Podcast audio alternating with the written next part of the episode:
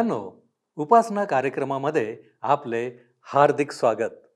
आम्ही आपले मनापासून आभारी आहोत की आपण सर्व दर्शक या कार्यक्रमास नित्य नेमाने पाहत आहात. एक महत्त्वाची सूचना. येणाऱ्या दिवसात आम्ही संपूर्ण भारतभर पवित्र बायबलवर आधारित एक प्रश्नमंजुषा म्हणजेच बायबल क्विजचे आयोजन करणार आहोत. त्यासाठी येणाऱ्या दिवसात आपण लवकरच एझरा नेहम्या आणि एस्तेर या पुस्तकांचा अभ्यास सुरू करणार आहोत. कृपया आपण याची नोंद घ्यावी.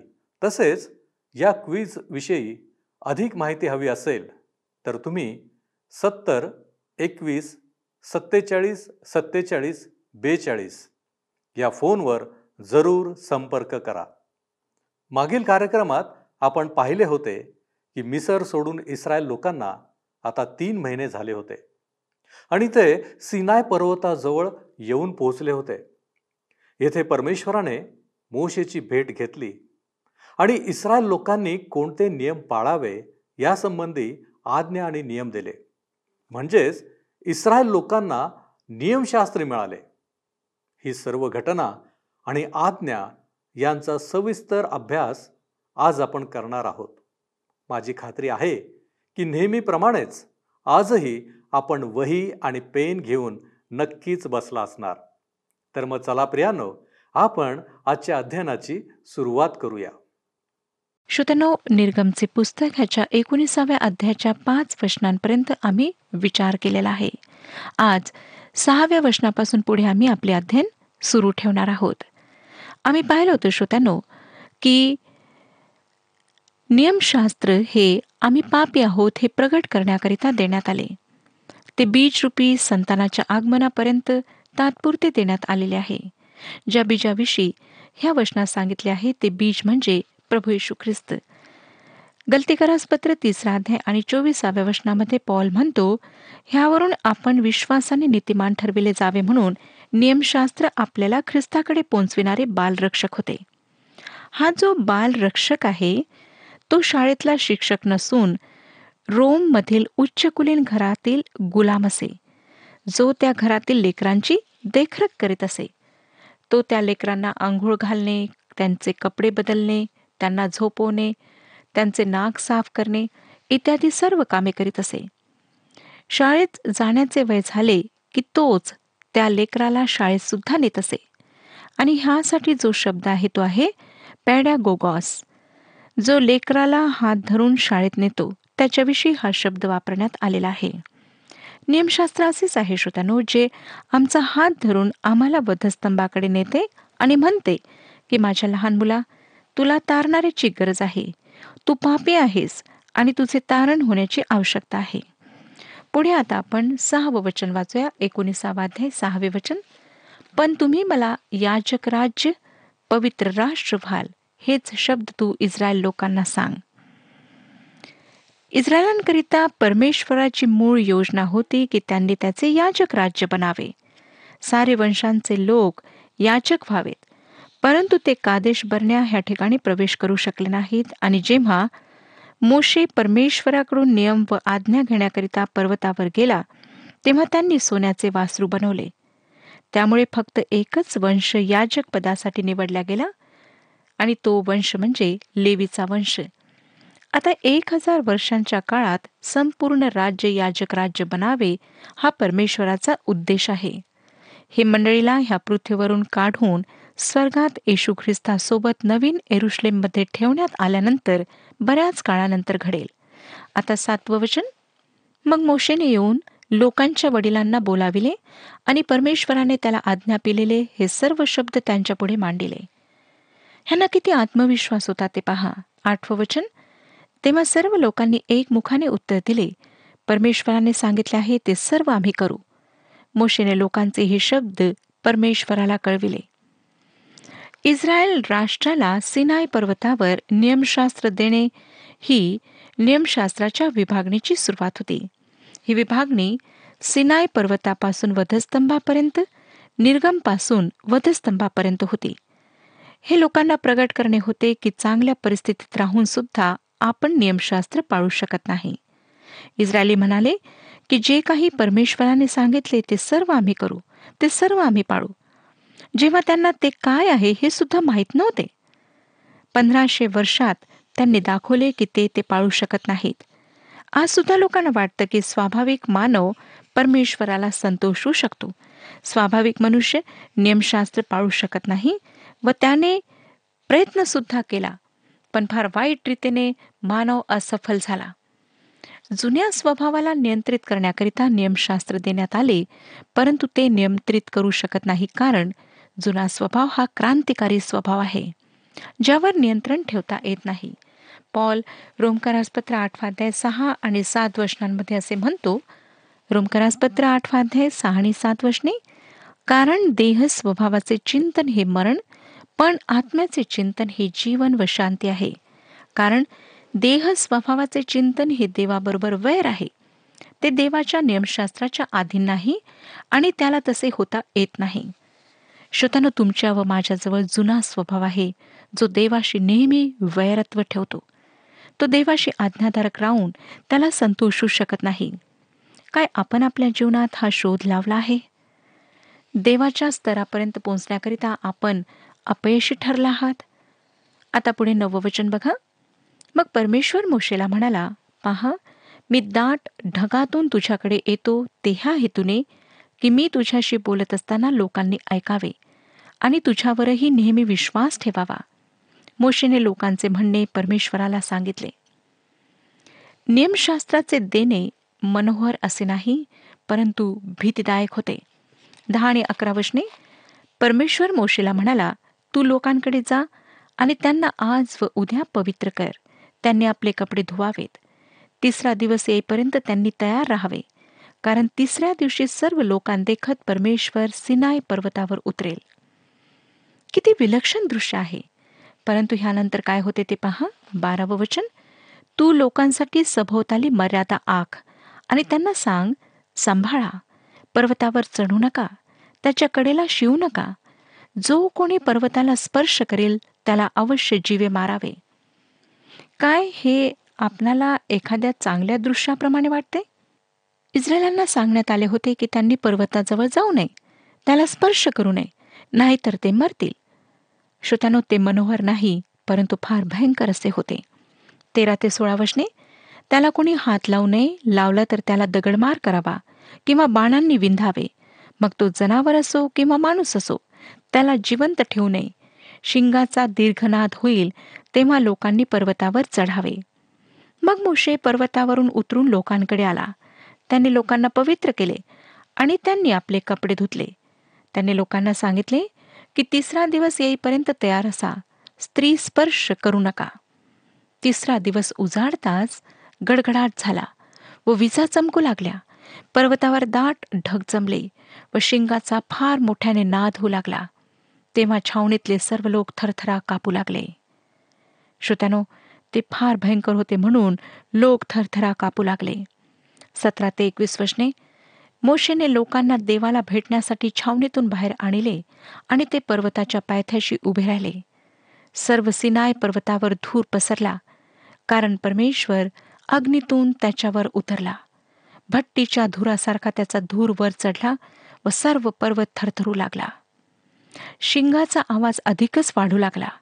तेव्हा मोशे बोलू लागला आणि देव त्याला आपल्या वाणीने उत्तर देत गेला. परमेश्वराने सिनाय पर्वताच्या शिखरावर उतरून मोशेला पर्वताच्या शिखरावर बोलाविले. तेव्हा तो वर गेला. परमेश्वर मोशेला म्हणाला खाली जाऊन लोकांना ताकीद दे. नाहीतर ते मर्यादा ओलांडून काय आहे हे पहाव्यास परमेश्वराकडे येतील आणि त्यांच्यापैकी पुष्कळ मरतील.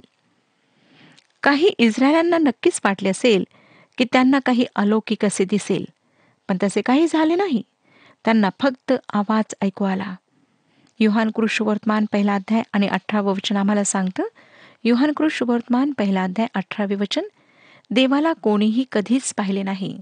जो एकुलता एक जन्मलेला देव पित्याच्या उराशी असतो त्याने त्याला प्रगट केले आहे. आता पुढे बावीस ते पंचवीस वचने बघा. तसेच परमेश्वराकडे येणाऱ्या याचकांनीही आपणास पवित्र करावे. नाहीतर परमेश्वर त्यास ताडण करेल. मोशे परमेश्वराला म्हणाला लोक सिनाय पर्वतावर चढू शकत नाहीत.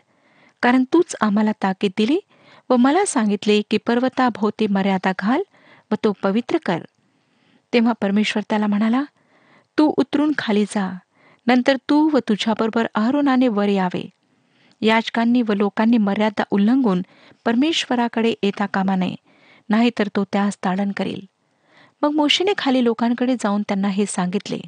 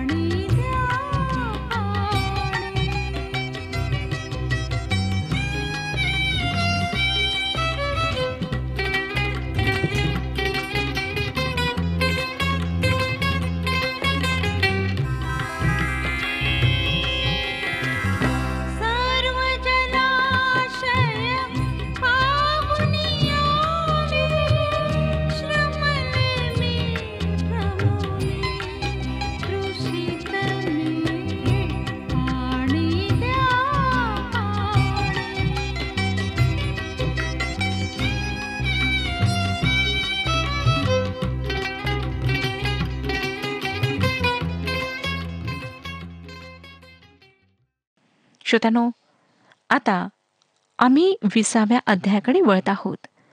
विसाव्या अध्यायात आम्हाला नियमशास्त्र देण्याविषयी वाचायला मिळते. दहा आज्ञा प्रथम देण्यात आल्या आहेत परंतु त्या नियमशास्त्राचा फक्त एक भाग आहेत. वेदी संबंधाने जी सूचना निर्देश आहेत ते सुद्धा देण्यात आले आहेत. नियमशास्त्र व वेदी हे दोन्ही संबंधित आहेत. नियमशास्त्राने हे प्रगट केले की मानव पापी आहे व त्याला तारकाची गरज आहे.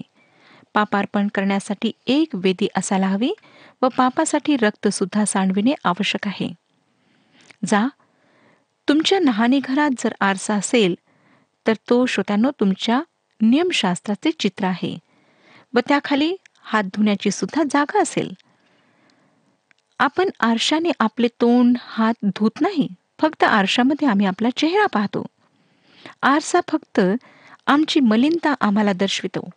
तशाच प्रकारे नियमशास्त्र एक आरसा आहे जो आमची पापे दर्शवितो व त्या आरशाखाली धुण्याची जागा असते.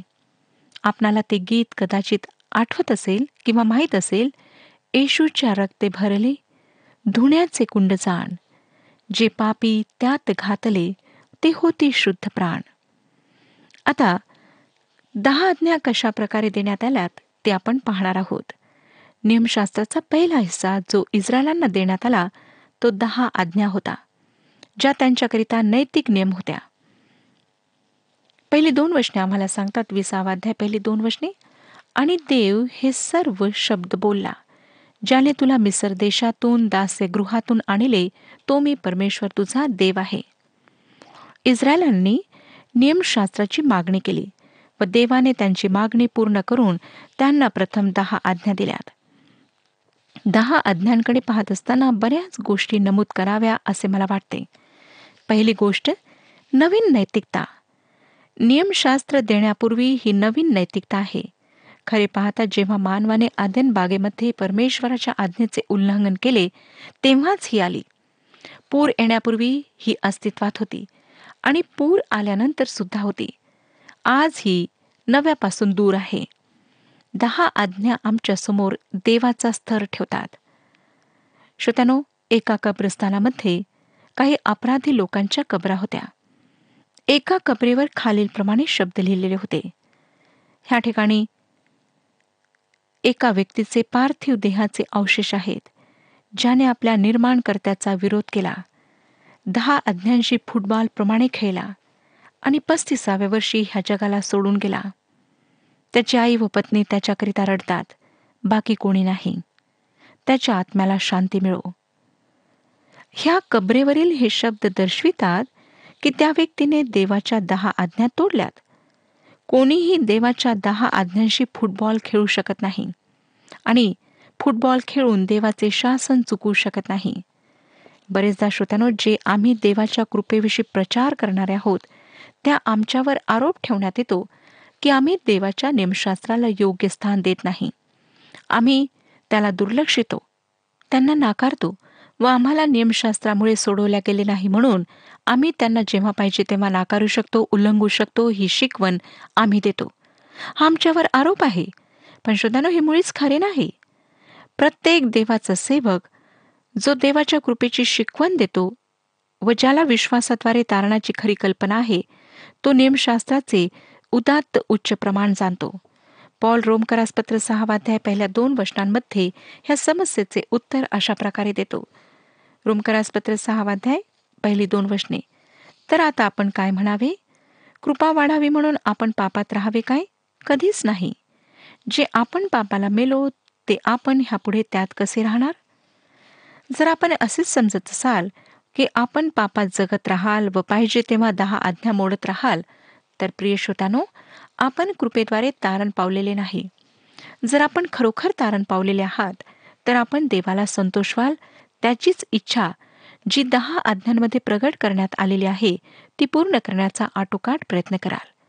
म्हणून मला वाटतं प्रत्येक तो उपदेशक जो देवाच्या कृपेचा प्रचार करतो त्याला देवाच्या नियमशास्त्राविषयी आदर आणि सन्मान असतो.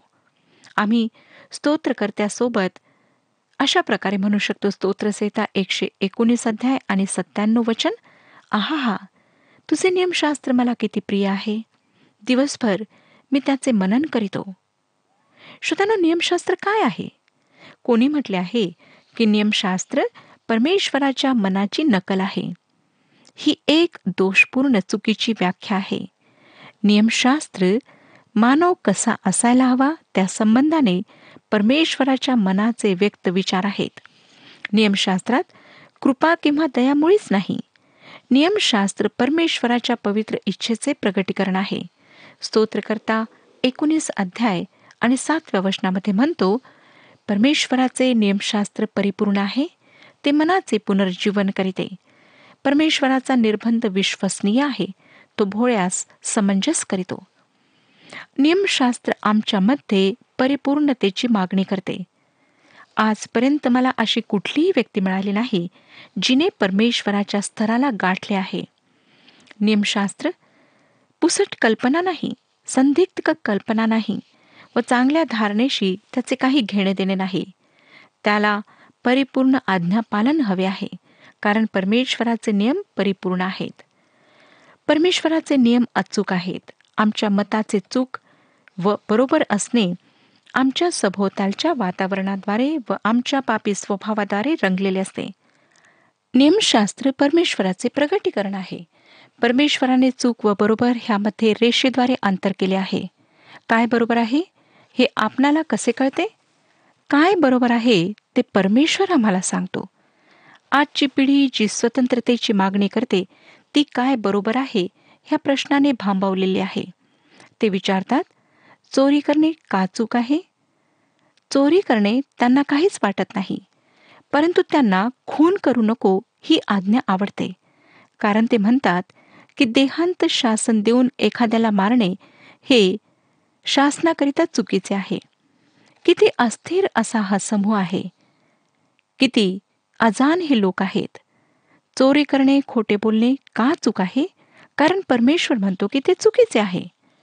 कोणी म्हणेल की ते मानवाच्या हितासाठी आहे. अर्थातच आहे. जर मानव नियमशास्त्र पाळू शकला असता तर ते खरोखर फार विलक्षण आहे. मानव नियमशास्त्र पाळू शकत नाही. म्हणून बंदीगृहात आपल्या घराला लावण्यात येणारी कुलपे व बँकेतून पैसे काढायचे झाल्यास अनेक पेपर वर कराव्या लागणाऱ्या सह्या ह्या गोष्टीचे प्रमाण आहेत की त्यांचा तुमच्यावर व तुमचा त्यांच्यावर विश्वास नाही. एकेकाळी मानवाचा शब्द प्रमाण मानला जाई. परंतु आता तो काळ राहिलेला नाही श्रोतानो. नियमशास्त्र मानवाच्या व्यवहारासाठी सर्व मान्य प्रमाण आहे. चोरी करणे लबाड बोलणे व्यभिचार हे वाईट आहेत कारण परमेश्वर म्हणतो की ते वाईट आहेत.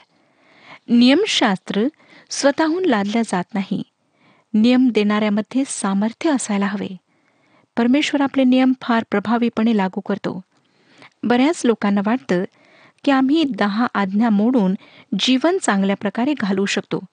म्हणून परमेश्वराचे वचन एहेचकेलचे पुस्तक अठरावा अध्याय आणि चौथ्या वचनामध्ये सांगते जो जीवात्मा पाप करेल तो मरेल. नियमशास्त्र लागू झाले पाहिजे व जो नियम तोडेल त्याला शिक्षा झालीच पाहिजे. एक दुसरा दृष्टिकोन आहे ज्याला सुधरवले पाहिजे तो म्हणजे नियम व कृपा ह्यामध्ये घोटाळा करून त्यांना एकाच पद्धतीत ठेवणे. नियमशास्त्राला व कृपेला एकाच पद्धतीत ठेवणे म्हणजे नियमशास्त्राची महानता व अर्थ कमी करणे होय. नियमात प्रेम नाही त्यात कृपा नाही. जेव्हा कृपेला नियमशास्त्रात मिसळण्यात येते तेव्हा कृपेचा चांगुलपणा व महत्ता कमी करण्यात येते. जेव्हा नियम व कृपा हे मिसळण्यात येतात तेव्हा पापी व्यक्तीची गरज पूर्ण होत नाही. मानवाने कसे असावे हे नियमशास्त्र सांगते. कृपा परमेश्वर कसा आहे? ते सांगते. नियमशास्त्राची महत्ता काय आहे ते ओळखण्याची आम्हाला गरज आहे. परमेश्वर कोण आहे हे नियमशास्त्र प्रकट करते व मानव व परमेश्वर ह्यामध्ये किती मोठे अंतर आहे ते दाखवते. गलतीकरासपत्र चौथा अध्याय आणि एकविसाव्या वचनामध्ये पौलाने प्रश्न केला. जे तुम्ही नियमशास्त्राधीन व्हावयास पाहता ते तुम्ही नियमशास्त्र ऐकत नाही काय हे मला सांगा. नियमशास्त्र काय सांगते ते आपण ऐकलेले बरे. कारण तुम्हाला व मला दहा आज्ञांच्या तराजूत तोलण्यात आले आहे व आढळले आहे की आम्ही अद्यापही अपुरे आहोत. नियमशास्त्र मानव कोण आहे हे सुद्धा प्रकट करते व देव व मानव ह्यामध्ये जे अंतर आहे ते दूर करण्यास तो समर्थ आहे. रोमकरास पत्र तिसरा अध्याय एकोणीसावे वचन सांगते आपणाला ठाऊक आहे की प्रत्येक तोंड बंद व्हावे व अवघे जग देवासमोर शिक्षेस पात्र ठरावे म्हणून नियमशास्त्र जे काही सांगते ते शास्त्राधीन असलेल्या लोकांना सांगते. तसेच पॉल रोमकारास पत्र आठवाद्या तिसऱ्या वचनामध्ये म्हणतो कारण नियमशास्त्र देह स्वभावामुळे दुर्बळ झाल्या कारणाने जे त्याला असाध्य ते साधण्याकरिता देवाने आपल्या स्वतःच्या पुत्राला पापमय देहासारख्या देहाने व पापाबद्दल पाठवून देहामध्ये पापाला दंडाज्ञा ठरविले. दोष नियमशास्त्रात नाही परंतु आमच्यात आहे. आज आम्हाला नियमशास्त्राच्या आरशात स्वतःला पाहायचे आहे. पुष्कळदा आम्ही आरशाला प्रश्न विचारतो की मी कशी दिसते? किंवा मी कसा दिसतो? व आरशाला उत्तर देऊ न देता स्वतःच आम्ही उत्तर देतो की मी अगदी व्यवस्थित आहे. मी अगदी चांगला दिसत आहे चांगली दिसत आहे. आम्हाला असं वाटतं की आम्ही दहा आज्ञा पाळीत आहोत. आमच्यात काहीच उणीव नाही.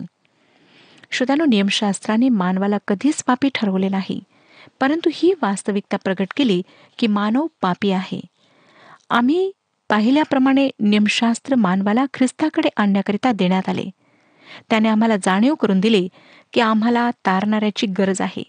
आम्ही पापी आहोत व आमचा हात धरून वधस्तंभाकडे आम्हाला त्याने आणले. आता आपण दहा आज्ञांकडे पाहूया. त्या दोन महत्त्वाच्या भागात विभागलेल्या आहेत.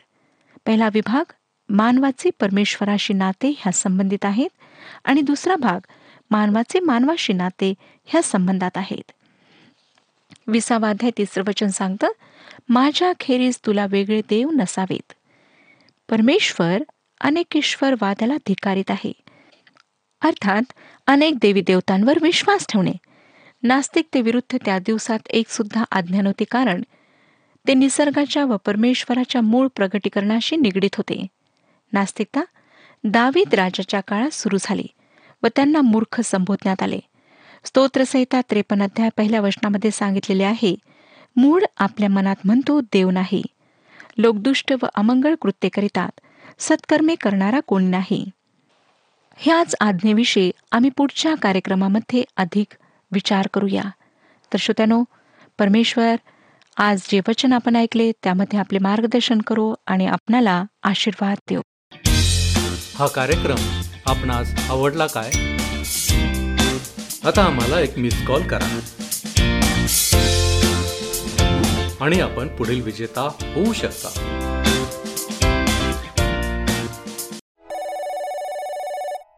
प्रियांनो आपल्या सर्वांना माहीत आहे की प्रत्येक राष्ट्राला त्याची स्वतःची नियमावली किंवा संविधान असते.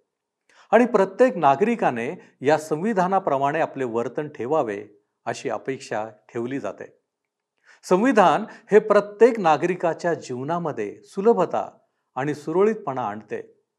आज आपण हाच विषय हाताळलेला आहे. परमेश्वराने इस्रायल लोकांना दिलेले नियमशास्त्र. नियमशास्त्र म्हणजे काय? आपण पाहिले की नियमशास्त्र हे मानव कसा असायला हवा त्या संबंधाने परमेश्वराच्या मनाचे व्यक्त विचार आहेत. नियमशास्त्रात कृपा व दया मुळीच नाहीत. तसेच नियमशास्त्र हे परमेश्वराचे प्रगटीकरण आहे. याचा मुख्य उद्देश हाच होता की त्याद्वारे मानवाने देवाकडे यावे. या नियमशास्त्रातील एक भाग दहा आज्ञा आहेत. दहा आज्ञा या दोन विभागात देण्यात आल्या. पहिला विभाग मानवाचे परमेश्वराशी नाते या बाबतीत आहे. तर दुसरा भाग मानवाचे मानवाशी नाते या बाबतीत आहे. प्रियांनो परमेश्वराची इच्छा आहे की आम्ही देखील त्याने लावून दिलेल्या नियमांप्रमाणे जगावे. हे नियमशास्त्र आम्हाला ख्रिस्ताकडे घेऊन येणारे आहे. माझी आशा आहे की आपणही या आज्ञांचा बारकाईने अभ्यास कराल आणि आशीर्वादित व्हाल. आपण प्रार्थना करू. आज्ञांच्या द्वारे आमच्याशी बोलणाऱ्या आमच्या महान प्रेमळ परमेश्वरा तुला धन्यवाद देतो प्रभूजी. तुझे आम्ही आभारी आहोत की तू आमच्याशी बोलत आहेस. होय बापा तुझ्या आज्ञा आम्हाला शिकवणाऱ्या आहेत. आमचं जीवन कसं असावं की जेणेकरून प्रभूजी आम्ही आमच्या जीवनामध्ये त्याप्रमाणे आचरण केल्याच्याद्वारे प्रभूजी तुला गौरव मिळू शकेल. होय बापा तुझ्याबरोबरचं आमचं नातं आणि इतर मानवांबरोबर आमचं नातं या दोन गोष्टी तू या दहा आज्ञांच्याद्वारे आम्हाला शिकवलेल्या आहेस. प्रभूजी आम्ही आमच्या अंतकरणामध्ये ठसवण्याचा प्रयत्न करतो. तू आम्हाला सहाय्य कर. तू आम्हाला मार्गदर्शन कर. या ठिकाणी उपस्थित असलेल्या प्रत्येकाला तू आशीर्वादित कर. येशू ख्रिस्त आमचा प्रभू याच्या द्वारे मागतो म्हणून तू ऐक. आमेन. आपला प्रभू व तारणारा येशू ख्रिस्त याच्या कृपेत व ज्ञानात वाढत जा. प्रभू तुम्हा सह असो.